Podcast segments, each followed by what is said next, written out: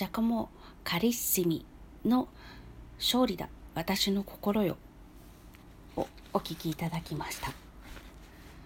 ざざっと歌詞を申し上げますと「勝利だ。私の心よ」もはや涙を流すな。愛へのへりくだった奉仕は終わった。かつてはあの残酷な人が「てんてんてん」って感じなんですけれどもうんこれ「カンタータ」って書いてあるんだけど。うんどういう世界観なんだろうって思うのですが要は浮気性な女の人がいたのか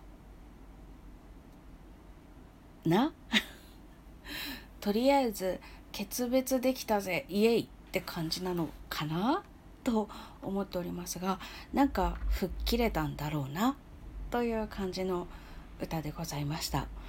勝利だって言う割にはやっぱり恋愛ごとの歌なんですね。さすが。ということで本日は「勝利だ私の心よ」をお聴きいただきました。ありがとうございました。それではまた。